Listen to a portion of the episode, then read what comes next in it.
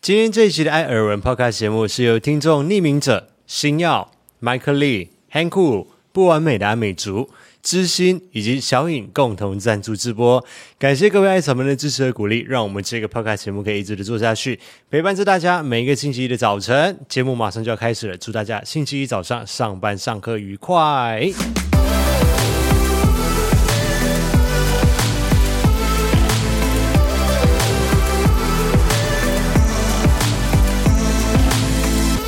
每天都要来一杯冰拿铁。嗨，大家好，我是艾伦，是五一，欢迎收听第九十八期的艾尔文 Podcast 节目。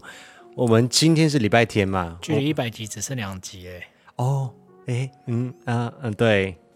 不要那么快提醒我，我还需要一点时间准备一下。也没有要干嘛吧？是也没有干嘛啦，只是嗯我们那个要要进入到 Season Four 的，就是第四季的影片跟第二季的 Podcast 还需要一些准备的时间。哦，所一以嗯百集是进入第二季的开始嘛？一百集就是大结局，两百大结局，你是台湾连续剧吗？ 对，完结篇，然后一百零一集开始就进入下一个季这样子好。所以严格来说，应该还有两三个礼拜的时间啦。然后现在我们录音的时间是星期天的晚上十点钟。原本今天是真的可以早点录的，因为我下午就已经把东西都写完了。结果我们想说争取一下好天气，因为看一下天气的预报，好像讲说这个礼拜三还是礼拜四开始又要开始下雨，对不对？ 嗯，要变天了，对，要变湿湿冷冷的天，所以我们想说，看起来今天天气还不错，我们就骑还是脚踏车，对，我们骑脚踏车出去，就一骑就骑了两个小时，然后现在我们两个都有点想睡 觉。刚刚你知道骑完脚踏车之后，因为屁好股很像痛，然后就很久没有这种长时间的有氧运动，好像很久没有流汗这样嘛。对啊，有一点，因为现在去健身房运动也不太会流我自己啦，因为我汗腺本来就不是很发达，然后又在冷气房里面在做重训的时候，我基本上是不太会流汗的人。对，然、后现在我也很久没有去上有氧课了，你你是好根像没有本大暴汗的。不是你是很久没有去健身房了。对，然后我们两个就这样骑了两个小时回来，吃完晚餐之后回到家，洗个澡完之后就哎瞬间想闭上眼睛直接就睡了。对，真的很想睡觉。好了，提起精神来，第一件事情给你分享好了，给你分享维纳斯东，要分享什么啊？你自己说你要分享的啊、啊 脑袋还在放空。维纳斯东已经来你们家快一年的时间了嘛，嗯，已经满一年了吗？四月多啊，这个月要帮他庆生。对，维纳斯东生日快乐！嗯，他会听到吗？你可以放给他听。然后经历了一年的成长岁月之后，他现在有一些超能力，超能力，嗯他懂得报恩。请诉说他的报恩方式。就是有一天呢、我弟就放他在外面的时候，突然听到他哎好像在刮门，好像在敲门，结果就打开，就看他嘴上好像叼了什么东西，嗯，就就那个东西突然就爬出来，往往我弟的房间冲， 所以那个东西是。 就是蟑螂。 我就跟他说：“哇，那维纳斯东，你看你平时养它，它就懂得报恩呢，叼了一只蟑螂回来给你。 就帮你们家抓蟑螂。哎、其实你小时候，你有没有误会过猫捉老鼠是猫会吃老鼠的意思？就是以为是老鼠是猫的食物，对，现在这样就是养了维纳斯洞以后，我才想说，哦，仔细仔细去思考这个问题，想说，其实它不是去吃老鼠，它只是对于那种跑得很快的，还有那种狩猎本能，它会立刻去抓住。它喜欢玩一些小东西，或者是会动的小东西。像你们不是会在家里面拿那个镭射笔逗猫吗棒啊，对，还有逗猫棒，还有逗。猫棒，它就是看这种会动来动去的东西，它就会一直想要去抓，一直想要去抓。对，，而且动作超快。所以它有在你们家抓过老鼠吗？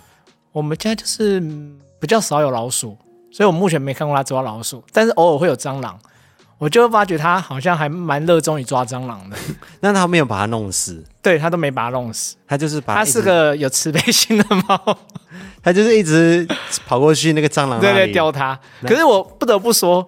从我发现这件事以后，我发觉我家的蟑螂好像真的少了很一些，就好像比较没有看到了。真的吗？呃，可是你们也要放它出来，它才有机会去。就是去它的放风时间的时候，我我就发觉它就会很迅速的往那个厨房那边跑，就就开始左看右看，那震到那个冰箱最上面，这样往下才开始扫视这样。这感觉还不错哎、对啊，我后来就觉得，嗯，原来养猫还有这个优点，它会帮忙抓蟑。可是我觉得你们可能要去找一下，它可能会有一个它的秘密基 地，你们要养很多只蟑螂之类的对，他就每次抓完之后就叼回去那里，叼回去那里这样 子。呃，目前应该是还没有啦。目前只有去过你哥的房间跟你弟的房间。对对对。对对对，我就说，嗯，不用报恩给我，谢谢。维纳斯东可爱。超可爱，好了，一岁了，生日快乐！那有打算要买生日礼物给他吗？已经在他身上花好多东西了，花好多钱了，一直买东西给他吃、欸，哎，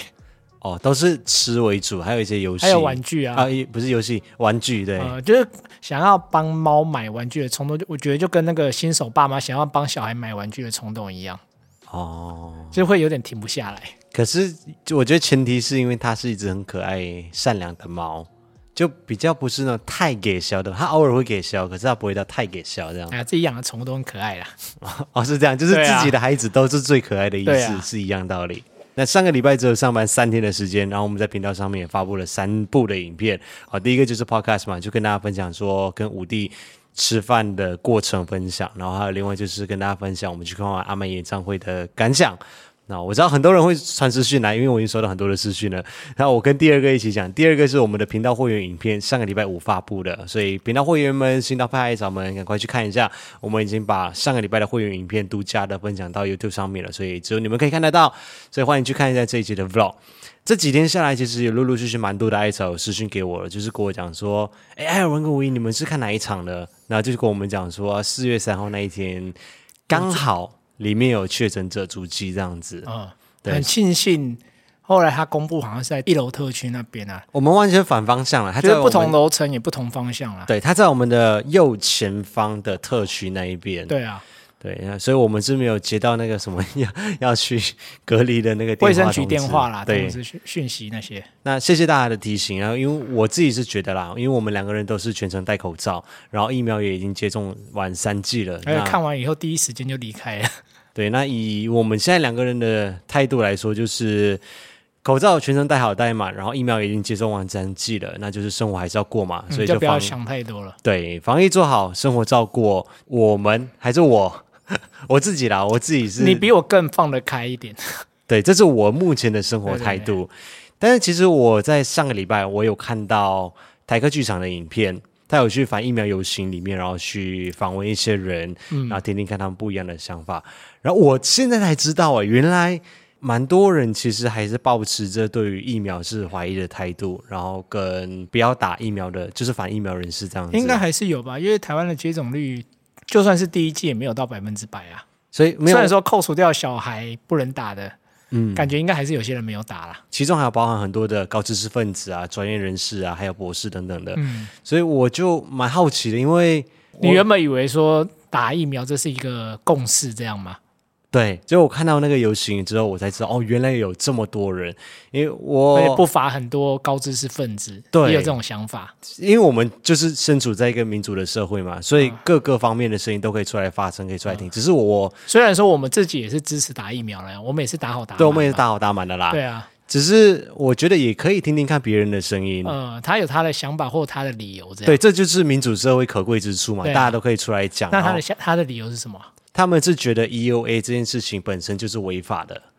就是他们觉得 EUA 只能够用在动物身上。是这照样子理吗来说，一个药物要推到市场上面的时候，我不知道啊，这是里面哦的你说律师、里面里面的对里面的律师说的嘛。律师是说 EUA 只能够用在老鼠身上，然后博士那边就觉得说药物要推到人的身上来去施打，其实是应该要先从动物上面来去施打，啊然后动物上面施打了几代之后，之后才会到灵长类，然后几几代之后才会到我们人可类是的身 EUA 上。不就是紧急授权吗？你打了几代哪还来得及紧急吗？其实就是看市况啊，就是因为对啊当初疫情爆发这不是很奇怪吗起来的时候，就全世界各地医疗资源崩溃啦，然后又有很多人过世啊什么的，对啊所以才会紧接推出。如果就以结果论来看啊， 嗯，似他也乎的是确有压下来吧。啊，对啊，就好像大家也的确是有压下来，然嗯后好像有有蛮多的国家可能也已经恢复比较正常的生活了，但是他们的担心也不是完全没有道理，他们会觉得说，那如果说这个的影响可能不是在现在，可能是在三五年之后，或者你的下一代、你的下下一代的话，那怎么办？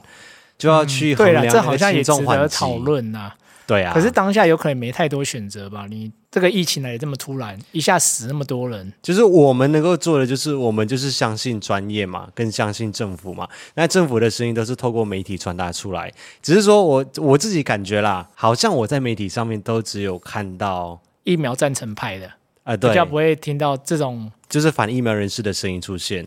所以我也不确定说是媒体真的没有大肆的报道，还是说我可能我的媒体上面就是被演算法所掩盖，所以我看到的可能也都只是同文层的讯息。嗯，这我就不知道了。对啊，我只但是他是嗯应该还是有报道吧，有可能只是比较少而已啊，因为毕竟他们人也比较少啊。因为我自己看那个影片，感觉好像还蛮多人的。我自己抱持的心态是，媒体有必要去做一个公正的报道。那如果说真的有这么多人有疑虑的话，那是不是要有一些论坛或者是正反方的一些左右的意见，那让大家可以去思考跟去辩论，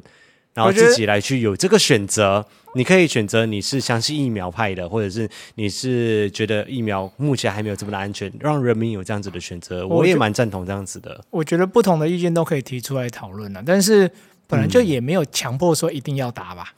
有吗？要不然现在不会有些人还没打、啊。哦，他们里面有一个诉求，就是说，因为他们觉得自己有点被歧视的感觉，就是不打疫苗的人，可能如果未来你要推什么疫苗护照，或者是你要有完整接种疫苗才能够干嘛干嘛的话，他们觉得他们是被孤立的那一群。哦，就是没有实质的强迫他们打，但是有可能有间接的一些压力，嗯觉得好像他们没打就是异类之类的嘛。对，或者是他们可能要去公司上班的时候，没有接种疫苗的人就要被强迫要去做快筛跟 PCR 或者是 PCR 啦。就他们觉得这些对他们来说是是一种歧视，因为我觉得少数人的声音也应该要被听见。我是自己觉得啦，因为也有可能是因为我我我们的身份的关系，所以我觉得。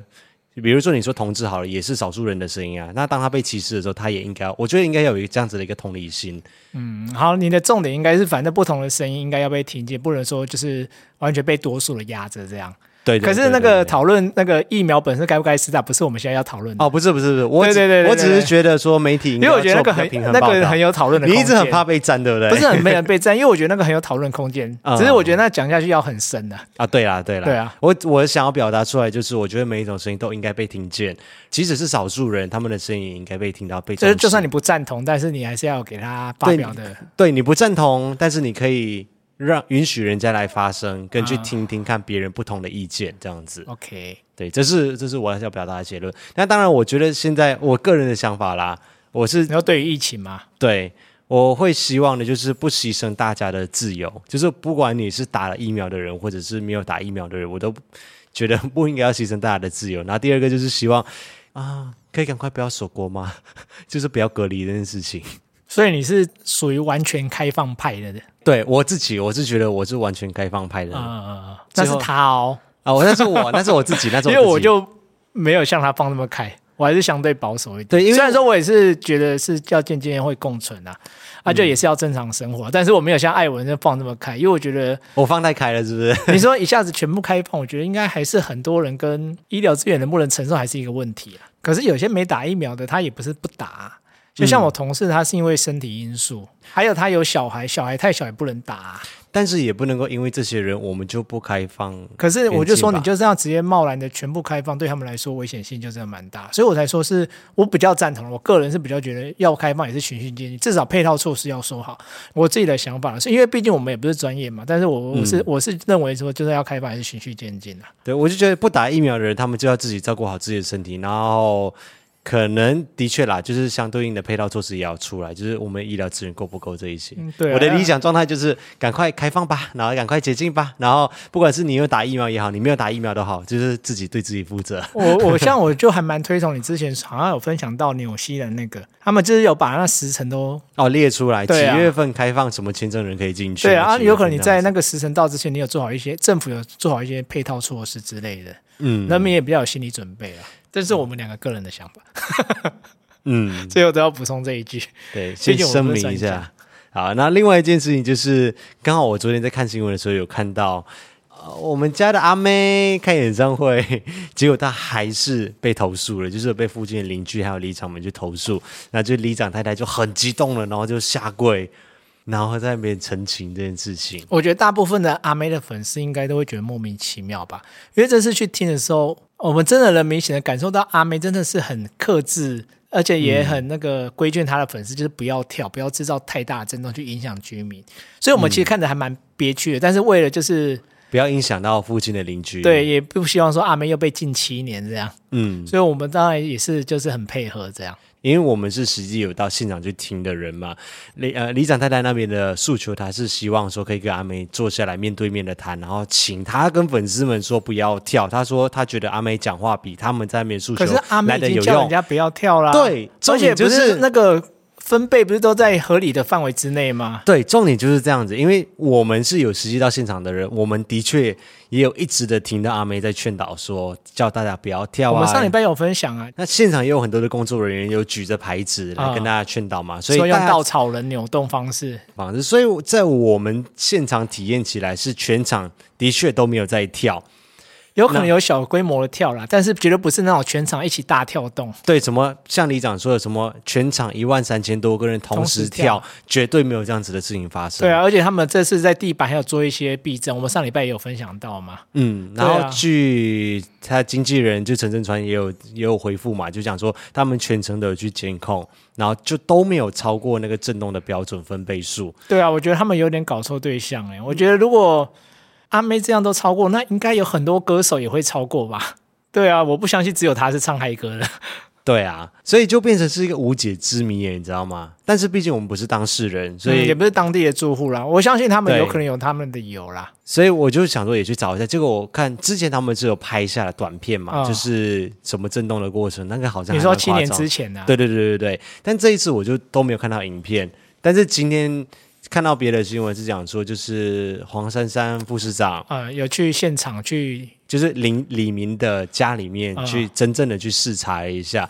然后就讲说，的确好像会有一些些的震动感，或者看鱼缸的时候好像会有一点点这样子，或者是住在里面的人可能没有办法很安心的住在里面的感觉。可是竟然都有符合标准啊，应该不是歌手个人的问题啊。我觉得如果他们说是要找阿妹本身，我觉得觉得很奇妙。所以，我们如果厘清来说的话，就是有三方嘛，在居民那一边，他们就是确实还是感受到了震动，然后去现场视察，好像也有些微的震动，这是他们确实是有感受到的东西。阿妹这边跟他们团队这边，他们也确实按照了场地的规定，然后所有的能够做的措施，全部都是都已经做到最好了，然后也没有超过标准，所以最终就是回到场地。然后我觉得市府那边的回应也蛮好的，有去面对这件事情，他就直接在 Facebook，我看新闻啊啦、他是写说，呃，黄珊珊副市长就在脸书上面坦言说，小巨蛋先天就是有缺陷的，那这些责任是否会一肩扛起？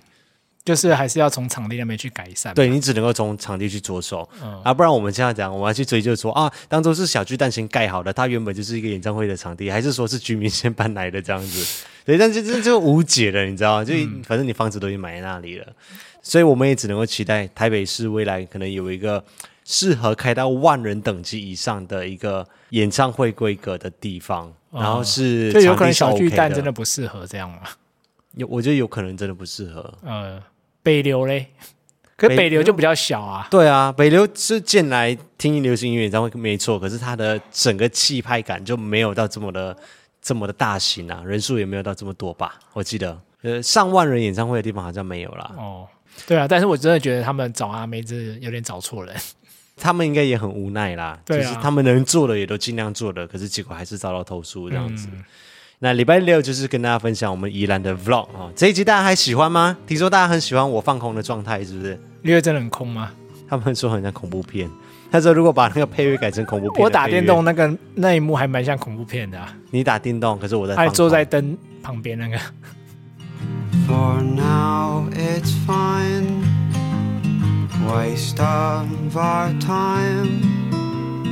Out where the stars forget to shine. Cityscapes askew. Stuck inside at noon. Out where the stars forget to shine. How far you'd fall were you to call? Hold your breath, it'll all be over soon. Stuck inside this cage that's built for you. Stuck inside this cage that can't fit too.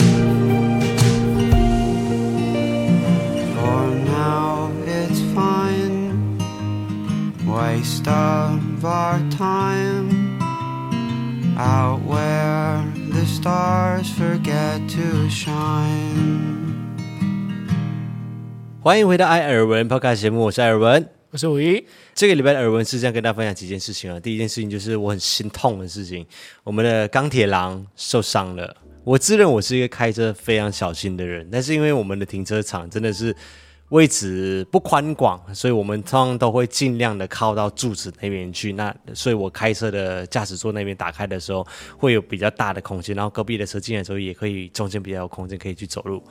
所以我每次停我都停到非常的靠近柱子，但是我也知道，因为我停得非常靠近柱子，所以我出来之后我会非常小心。然后那一天晚上，其实是我跟五一我们要去看牙医嘛，所以就开车出门。然后结果车子一开出去的时候，就一台车从我前面那边要过来的样子，然后我就先刹停住了，然后结果他也停住，然后结果他就给我转弯走了。因为通常我开出停车位的时候，我都是看着那个往后镜的，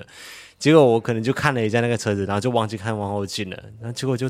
突然间我的右后方就跟柱子贴在一起了。我一看到那个望后镜两个是贴在一起的时候，我整个心凉了一大半，其实我也量了一大半，因为我想要刷赛刷赛了，真的心很痛，就是差不多一公分这样子啦。可是毕你竟说那是个刮痕吗？啊、才一公分吗？我一点看好像不止哎、好两公分左右啦。啊、其其实如果你要认真讲的话，不算到太大的刮痕，因为我一看到我一我一感觉到的时候，我就马上停住了。但是毕竟它是第一道伤痕，所以心还是会很痛很痛。嗯，我能理解啦，因为就像我手机刚刮的时候也是会很痛，而且怎么看都不顺眼，对但是刮久了应该就习惯了吧？不允，我不准你说这样子的话。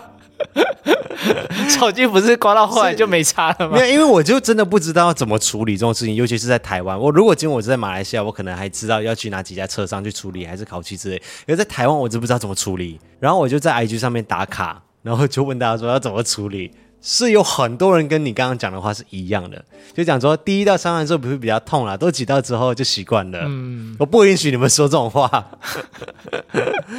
然后就你多几道伤痕你就愿意给我开了吧？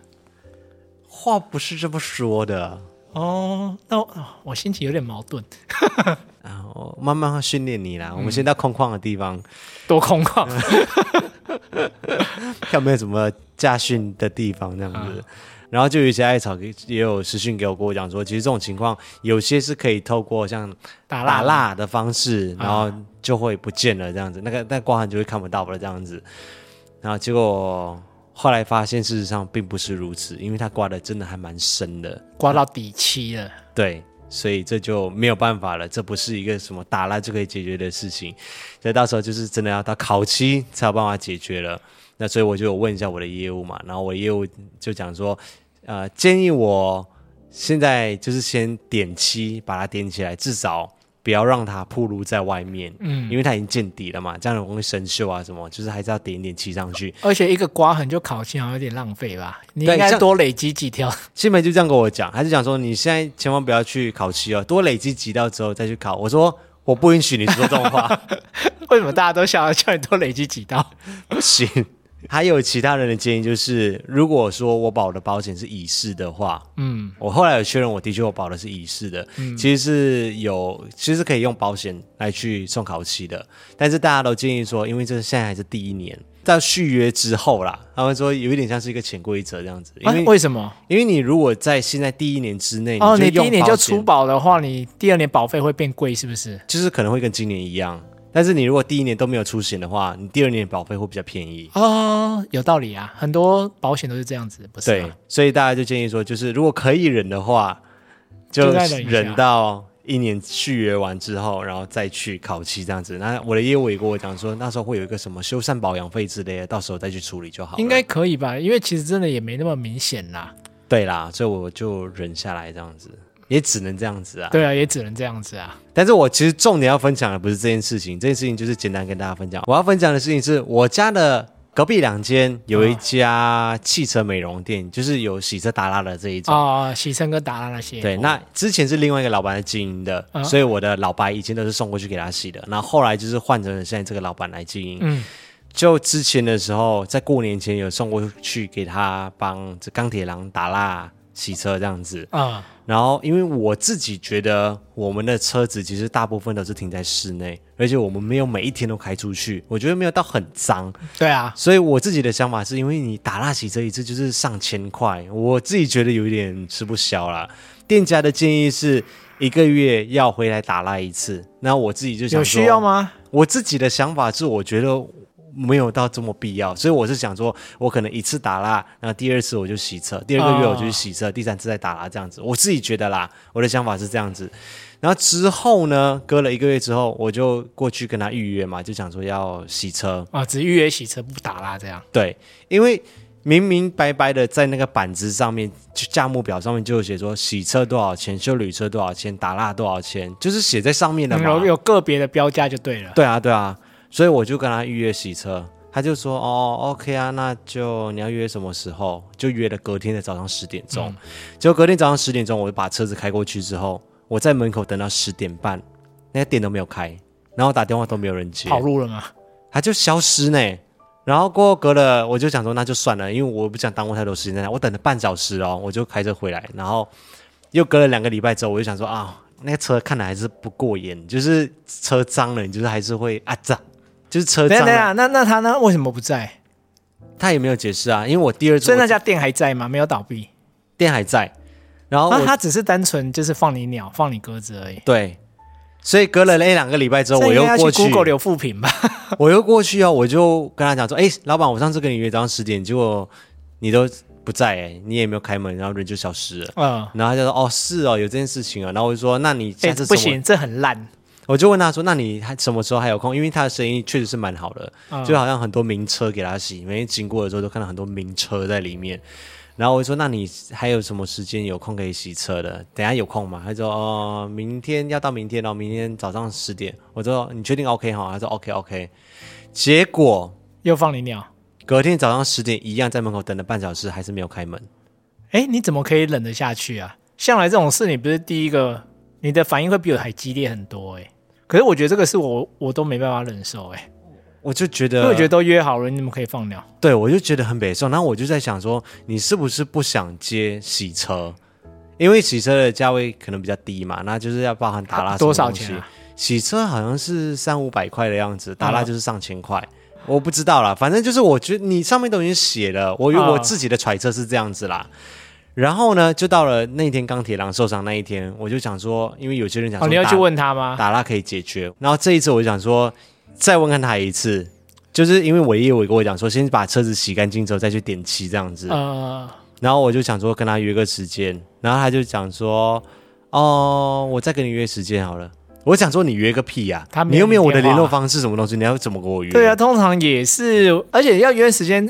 至少像我们剪头发，应该就是看看时间表啊，说哦哪个时间可以这样嘛。对之类的，他怎啊怎么会说我在跟你？你讲啊？对，你要怎么跟我讲、啊你跟我讲啊，我没空怎么办？对，那我就直接就问他，我想说啊，你是不想接洗车是不是？你可以直接讲啊。 然那、后他你就直接这样问了。对，啊，然后他就讲说，哦，没有啊，你要洗车要打蜡都可以啊。我说那现在不约时间是？他说哦，我我最近会想要以熟客为主啦。那就直接讲就好啦。哎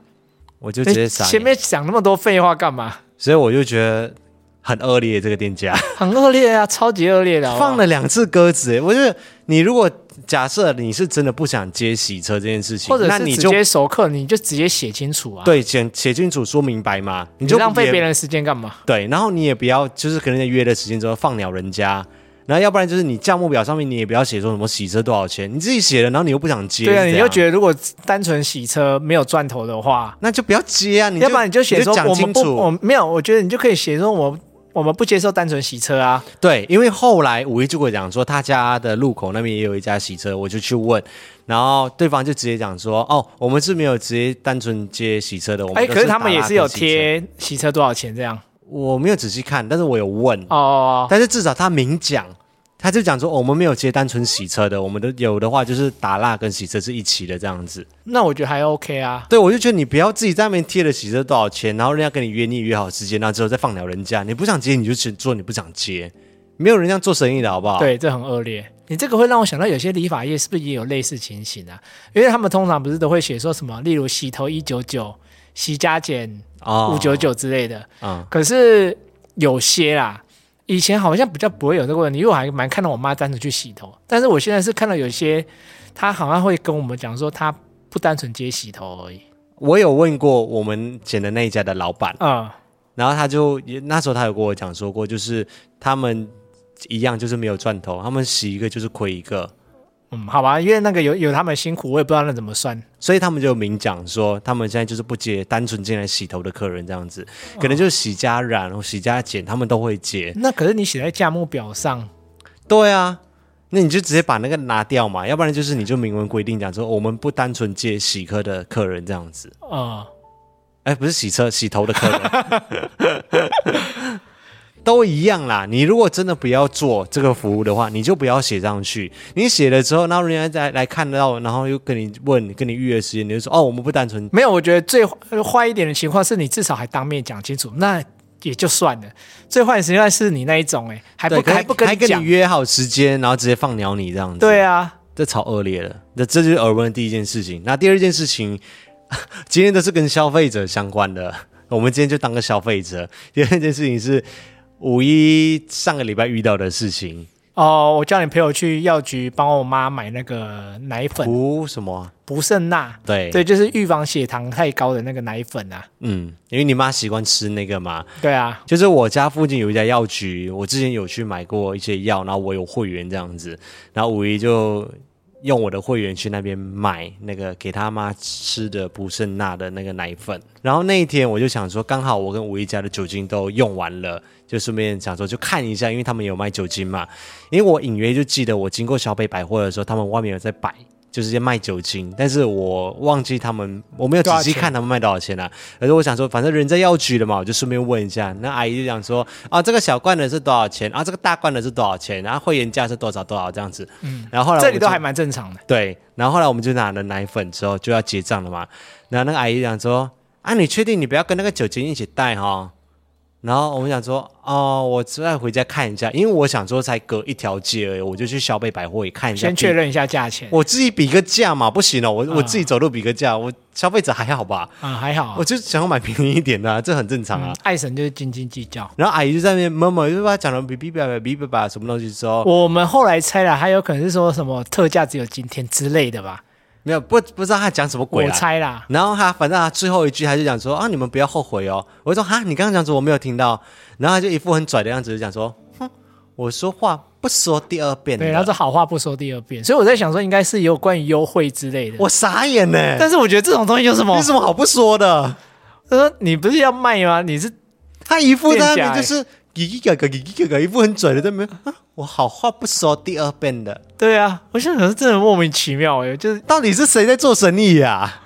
而且这个才多少钱呢、 那有什么好拽的？ 我整个无 解。打八折也才差十块而已。然后重点是跟我去小北百货买，这的确就比较便宜，而且小北百货现在在推那个呃什么 app 的，然后下载之后好像可以再折二十块，还折多少钱的，啊，这的确就比较便宜啦。那我我干嘛在这里买？这是第一件事情。然后之后我们要离开的时候哦，那个阿姨又来了。好，我跟你们讲，我们常常在药局遇到一模一样的状况，一模一样的话术。我已经拆解了他的话术，对，第一次遇的时候还没有那么有感受，我真的遇久了就觉得这是不是套路啊？对我跟你讲，我可以把他们拆成四个步骤，他就先拦住五一，他就讲说：“哎、这个是给你妈妈喝的哈。”然后我就讲：“哦，对啊。”他就讲说，他有提醒一下，嗯他说：“啊、第一件事情，他要先用自己来去背书。”他就讲说：“啊，我跟你讲，我们现在都不喝这个的啦。”就是用内行人的角度来帮你分析，然后他讲说，他就默默的就去后面柜子就拿一包试喝包出来，好像专业的喝的对，他就讲说啊，我们现在都喝这个啦，我们又没有在喝那个补肾钠的啦。我跟你讲，然后第二个步骤就来了，他就跟你讲，开始拿别人的专业来去压你。他就讲说，我跟你讲，现在医院也没有在喝那个补肾钠，医院现在也都在喝这个了啦。这个是第二步，然后第三步呢，他就跟你讲说折扣话术。我跟你讲，现在那个补肾钠还比较贵，这个比较便宜，买二送一他不是，他是说买六罐，哦，买买六送一，对，不是买六送一。哦，对不起，买六送一，反正就是用折扣话术，然后他就跟你讲说啊，你先回去喝喝看啊，如果 OK 的话再过来买，然后最后他还要用一个恐吓的话术，这是最后一步来去。绑住你，他就跟你讲说啊，我也不知道这个折扣优惠会到什么时候啦。哦，如果你回去喝了喜欢的话，OK 的话哦，我跟你讲，这两天就过来买。它优惠只到三月底，对，那时候是三月底，对，他说三他月底说没错嗯对，，它优惠只到这两天三月底，对它下个月就要涨价，啊涨多少我不知道哦，啊，对对，它也要装这到。种 表情，对他还有讲这句话，对，这从头到尾整家店都在装神秘，我在想到底有什么好神秘的？然后久了之后，你知道这种这种话术，感觉好像每次去药局都会听到、欸没有，我后来就走出来的时候，我说奇怪，这个场景好像似曾相识，是不是我们去日本药妆店的时候好像也是这样子？没有，因为我们药日本妆我店们都会买那个武田嘛，EX ，E 定。对，就是他都会说哦，现在哈、这个东西日本人都不吃，日本人都不吃武田，他们都吃这个相同成分，但是里面别多了的一点药厂出对的，啊更便宜，啊就成分更多。更他们好的他们的话术不太一样。那日本的那个他是讲说哦，因为那个武田那个啊，他们花了很多行销的预算，所以它比较贵、哦。呃现在呢，它贵都在行销就对，贵对在了行销的费用。还有另外一个牌子，这个别的药厂出的，嗯然后它的费用比较便宜，所以现在大家的成分其实都是一样啊而的。且他其实也有讲一样话，他说这个是现在便宜哦，明年有可能就会涨价，有可能会更高了。他有讲这句话，有，可是他们都是那个好像是大陆到日本留学打工，就是在那边留学可生是活我的真人的觉得在那他边们，打可工是我们不管去哪一家店都是一样的话哎、他说不要买五田，我们现在都吃这个米田。是米田吗？我那时候买的是米田， 哦，是哦，对啊，米田好像不太好听呢，没有供啊。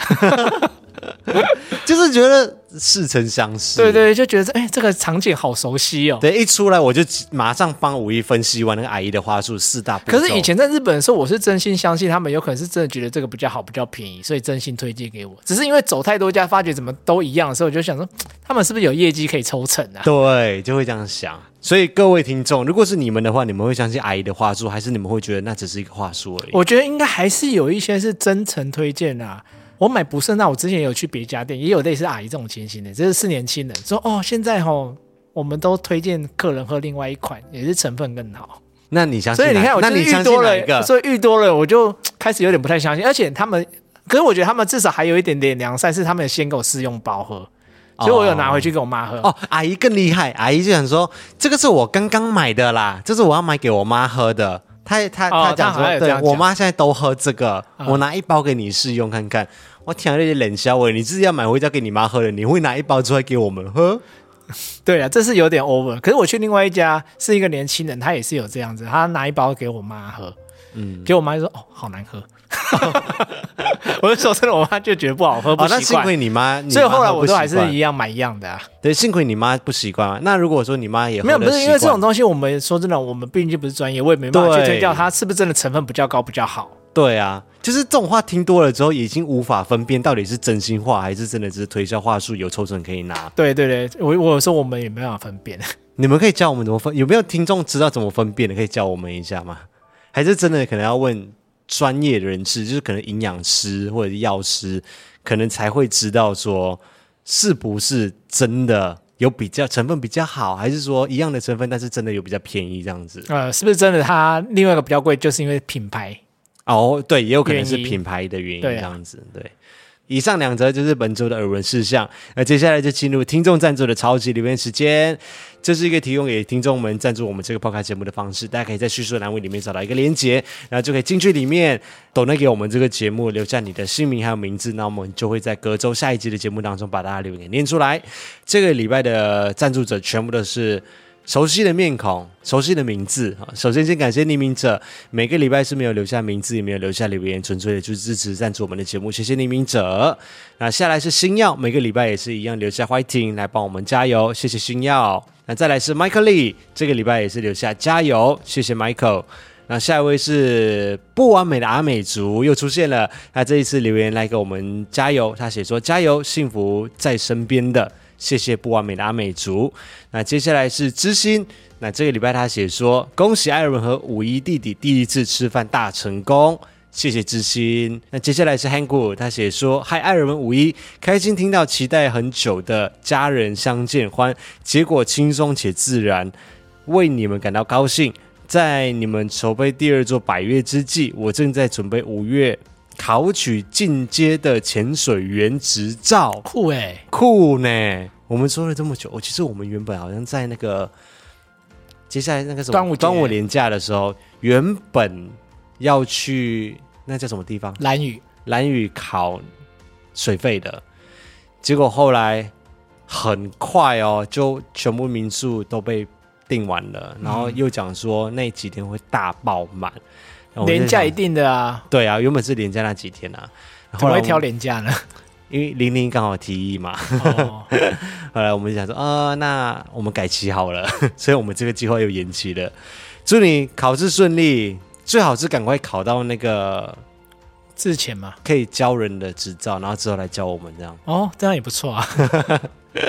然后接下来他说，似乎生活常常就是在设定目标之后勇往直前，让想法付诸实现，让我们都一起加油吧，fighting！谢谢 Hank，加油加油，赶快考到。对，设定好目标之后就是勇往直前。反正你设定好目标之后，你知道开始第一步，因为第一步永远都是最难的。把第一步跨出去之后，反正接下来反正有什么问题都会解决的。那最后一位是小颖，她写说一起吐槽五一是你和五弟拉近距离最好的共同话题。恭喜艾尔文五一五弟会面大成功。我谢谢弟那天也小这样颖跟我讲啊，我说嗯，好像比想象中好聊，反正吐槽你就可以了。